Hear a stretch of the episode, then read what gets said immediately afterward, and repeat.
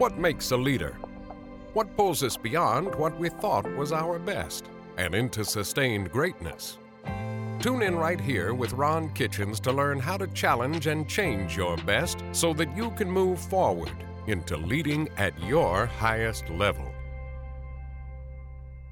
Hey everyone, this is Shannon Allen on the Always Forward Leadership Podcast with Ron Kitchens. Ron, how are you today? I am awesome. We gotta Sorry, I get keep your mic in line. the mic. That is awesome. So we have something uh, that we've been doing with our team here um, that has probably been like one of my favorite team engagement exercises that we've done. Uh, but we have been bringing in our favorite children's books and reading them to the team and then explaining what lessons we can learn from those and that we can apply in the work that we do today. So, what is your favorite children's book and what do you think you can learn from it as a leader? Thanks. Um, I thi- well, my favorite children's book is a book called "I'll Promise I'll Find You," and it's something uh, it's important to our family. Um, this one actually is special for me because it has an inscri- inscription in it that my daughter Kelsey uh, gave me this Aw. book um, for Father's Day. Wow. with an inscription that's pretty meaningful to me. And uh, but it's a book that we read, and for me, it's about um, us as a family. You know, when there's three of us, my wife, my daughter Kelsey, and I, was that we always have each other and we have responsibilities for each other. And if I have to walk or crawl or run, I will find you. I will move heaven and earth for you. And I think it says that you're important to me and I'm important to you. Yeah. And so it's um, you know, it's a lesson and you know, I and I love the children's books too. The um cuz one you you learn insights from people Mhm. about what's important to them Yeah. the you you know people uh, had friends who said, "Why aren't you worried that people take it, am- you know, immaturely?" It's never happened. Mm-mm. Um, you know, I learned my good friend Tim Tarentine, who was actually on the podcast Mhm. with us last week. Um, Tim read when we did this exercise years ago. Tim read a book by Dr. Seuss, and yeah, I forget the name of it, but it's about uh, different characters have different spots on their stomach, and about some spots are then thought of as higher ranking Mhm. people because of their spots. I remember that book well. Yeah. And uh, and it never dawned on me it was about racism. yeah. And it wasn't Yeah. until Tim read this and then said, "Here's why it was important to me Mhm. that I." It literally is an epiphany that today I have goosebumps thinking Yeah. about him teaching it. So there are lessons that we learn in children's books that are only told in a simple way. It doesn't mean the lesson is simple Absolutely. and uh, you know, and then we see you know funny books that somebody read a book of poetry the other day, and it was it was about I'll, I'll ruin the thing, but it was about a girl who wanted a pony, and her parents wouldn't give her a pony, and she said if she didn't get a pony, she would die, and they said you won't die, and but she did. Yeah. She died because she didn't get the Didn't pony. go. That was from uh, Where the Sidewalk Is. Yeah, there we go. I never heard that before. Yes, And we had a great most- laugh on that It one. was the most amazing thing I've ever seen. And so, yeah, I think we learn a lot from it. We learn a lot about each other Absolutely. and uh, what drives us. Yeah, well, I've definitely enjoyed that exercise. Yeah. So we have got a really good episode ahead of us, and we are going to talk about raising the bar, all Mm-hmm. about setting the right standards and the right benchmarks for yourself personally or for your teams um, to really propel you into greatness and to help you sustain greatness. Um, and so I was thinking about it the other day. There's an exercise that I've done um, when I've gone to like workshops or something like that, where the moderator will say, "Okay, I want you to reach your hands up as high as you can reach," and everybody does it in the room, and then they say, "Okay, now reach a little higher," and everybody reaches a little higher. And they're like, "Now, see, you thought that you had gone as high as you could go until I told you to go a little higher." And so I was thinking about that, you know, in preparing for this conversation about standards. Um, and I think sustaining greatness works that way because it really shows up in our lives when we push ourselves to go further than we thought we could.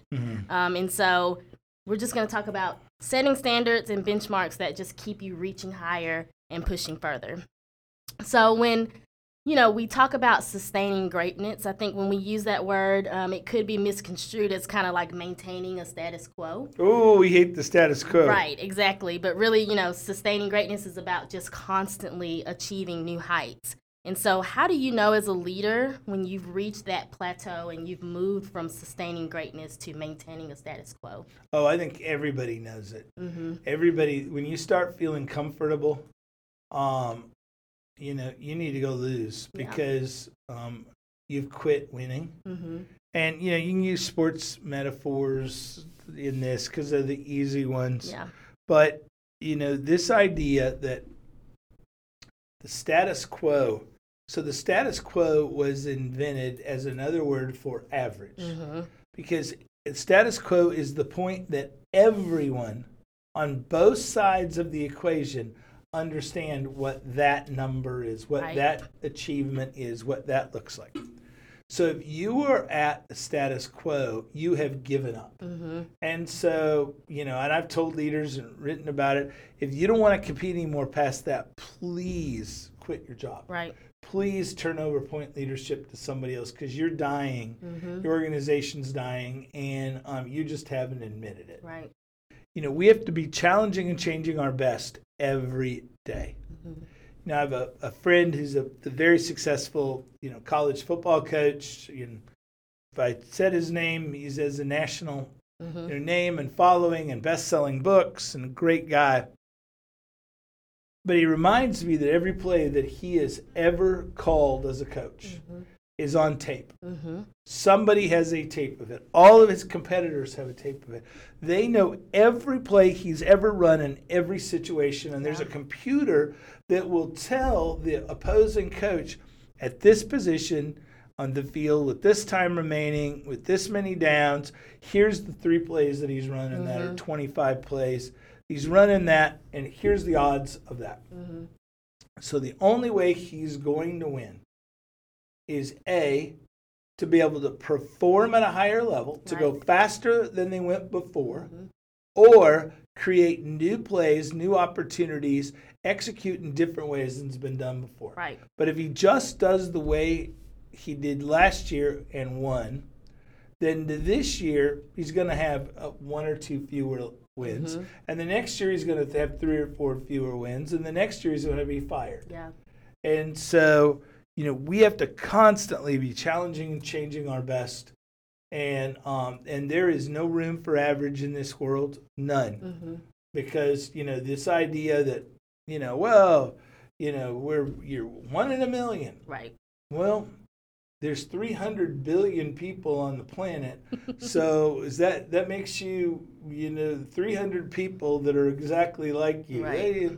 I probably didn't get that math right. I was, you know, I'm a political science major, so math was not my thing. But you know, you're not unique, yeah. and so hard work and challenging and changing the best are the only thing that are going to guarantee you the opportunity to win. Yeah. And there's something that um you say a lot about one of your worst nightmares is waking up with the track marks on your face of the people who went faster while you were standing still. I know I Well, probably I'm messed that up. I wake up worried that uh, look in the mirror and I expect to see puncture marks from mm-hmm. track cleats Yeah. digging into my face while I was sleeping. They ran right over the top of me. Yeah. And I, it's a, it's a little, real legitimate. I, it's probably, I probably should seek help over that one, but you know that and the fact that I have repeating dreams with the word Hudson in them. I don't know what that's about either, That's a but strange one. it yeah. is.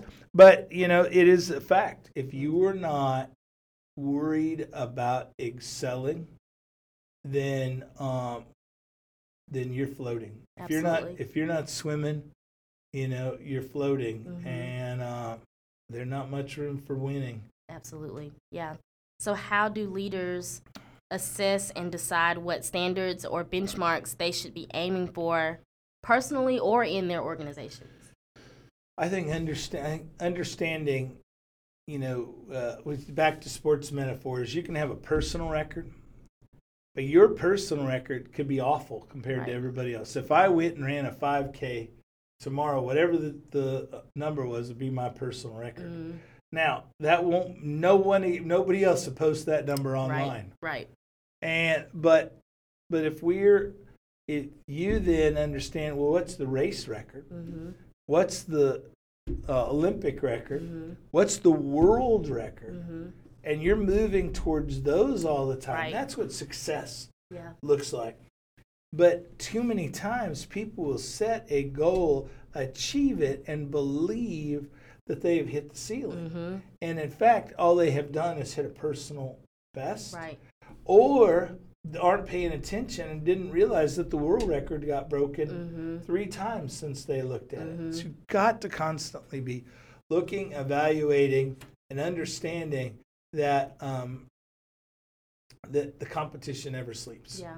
So, what are some telltale signs for a leader that the standards that they're aiming for are just too low?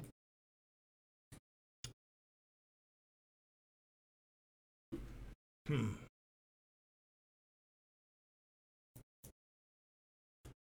You know, I think part of it, what I see a lot is people measuring themselves against um, other groups or individuals Yeah. that nobody else ever heard of or Mhm. is measuring against. Mm-hmm. You know, I see it in you know our uh, our our business. Um, you know, we uh, we one time our organization went for an economic development award and we submitted our website and lo and behold we won best website in the year. And i go to get the award and i looked down on the awards table and realized we had submitted our old one. Mm. that what we hated and had just spent a year redoing. Mm-hmm. and if our old one won then it told me how low the competition was Yeah. and uh, and we never again submitted another Wow. award because it was a little bit like being the fastest fat kid. Mm-hmm. And uh, and you know I, I get that we all want to compete, but you got to make sure what you're doing matters. Yeah. You know, I, a lot of people have taken credit for it, but I'm gonna I'm gonna give it to Ray Wylie Hubbard, that said, you know, I never want to, you know, be great. At, I don't want to end my life being great at something that Mhm. didn't matter Wow. Yeah. and make sure you're being great at something that matters. Absolutely. You know, talking about measuring yourself against um, other groups. Um, so I work with our creative team here, and Ryan and I actually were talking um, the other day, and we were talking about we have some deliverables that we send out with our team to go and market the region, right? And the team came back and said, you know, the people we're talking to are telling us that this stuff y'all are making is the best they've ever seen. And you know, Ryan and I, we kind of looked at, each other, we chuckled, and we kind of like committed to each other of like, yeah, but that's not our standard. you That's know? not good. That's not even the best we can right, do. Right, Uh, like, and I think that's key when you know what your potential is, and you hear somebody else saying, "Oh my gosh, that's so great," but you know, like, yeah, but I can do better. So I'm not gonna hold myself to your standard. We're gonna hold ourselves to our own. Well, and I think. I think too, we um, who you measure yourself against is critical. Mhm. So um, I, uh, I've, as you know, I've done a lot of speaking in, in churches, and you know, a lot. It seemed seemed for a season there, I was speaking to a lot of churches who were doing capital campaigns because you'd walk into their church and it was in um, standard definition. Yeah, the screens were fuzzy and the sound quality was Mhm. was uh, and you know it just didn't it didn't feel as good as the production value of my television in the basement. Right, right. and we're in a high definition world. Hmm and if you're not constantly improving the high definitionness of your work, then why would anybody trust you to believe you understand the other struggles and the quality issues around their life? Yeah, Nobody wants to be part of um, underperforming organizations. and that's so true. So, how do leaders, when it's easy to settle for an external standard because it's being celebrated, how do you keep that internal push and drive to to aim for your higher standards? I think you have to know who you measure yourself against. Mhm. So if you think you're really good at packaging a product or a gift, go buy something from Apple. Mhm. and realize that the texture of their paper is different than anything you've ever felt in your life. Yeah. You know, I remember a few years ago, I uh, I was able to, um, you know, in our world in economic development, um, you know, people are pretty willing to share it. And it happened to be the group at Georgia Power in Atlanta that shared the Economic Success Center they have. And I walked out of there, and it was the first time in my life I ever thought, I don't know how to compete against this. Mm, It was so professional, and the quality of the presentations were so incredible, and the equipment was so incredible. Everything about it was amazing. mhm. And it took me six months probably to figure out how I could compete Mhm. against that. But it was some of the most energetic six months of looking at new technologies and learning and championing that. Yeah. So you've got to understand that measuring yourself against peers, you may have the wrong peers. Mhm.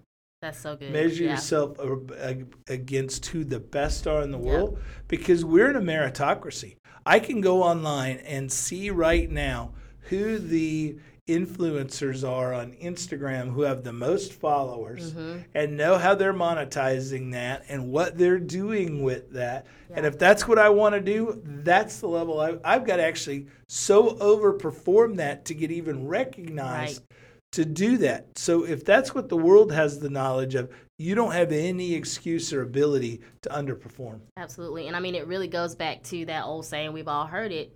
If you're the smartest one and the most capable one in your circle of friends, you Get need some to new find a new friends. circle. yeah, you know, don't don't get comfortable and don't get prideful about No. being the smartest one in the room. You know, find somebody who's smarter than you Yep. and let them challenge you and push you. So, kind of flipping this a little bit, what are the dangers of leaders setting benchmarks that are unrealistically high for their teams? And how do we avoid that? That's a good question because I'm a big believer in, in Mhm. setting um, wildly unattainable goals because I find you achieve them. Um, so I think the idea of understanding what you want, Mhm. understanding what it takes to get that, and then breaking it down into small increments to know you're winning every day Mhm. and that um, you know that it uh, may be a journey Yeah. and I'm a big fan of rugby. And and if you look a few years ago at, at South Africa, you know they went from you know a dismal, horrific team to four years later winning the World Cup. Right. But in those four years was all about losing Mhm. was all about learning, was Mhm. all about preparing.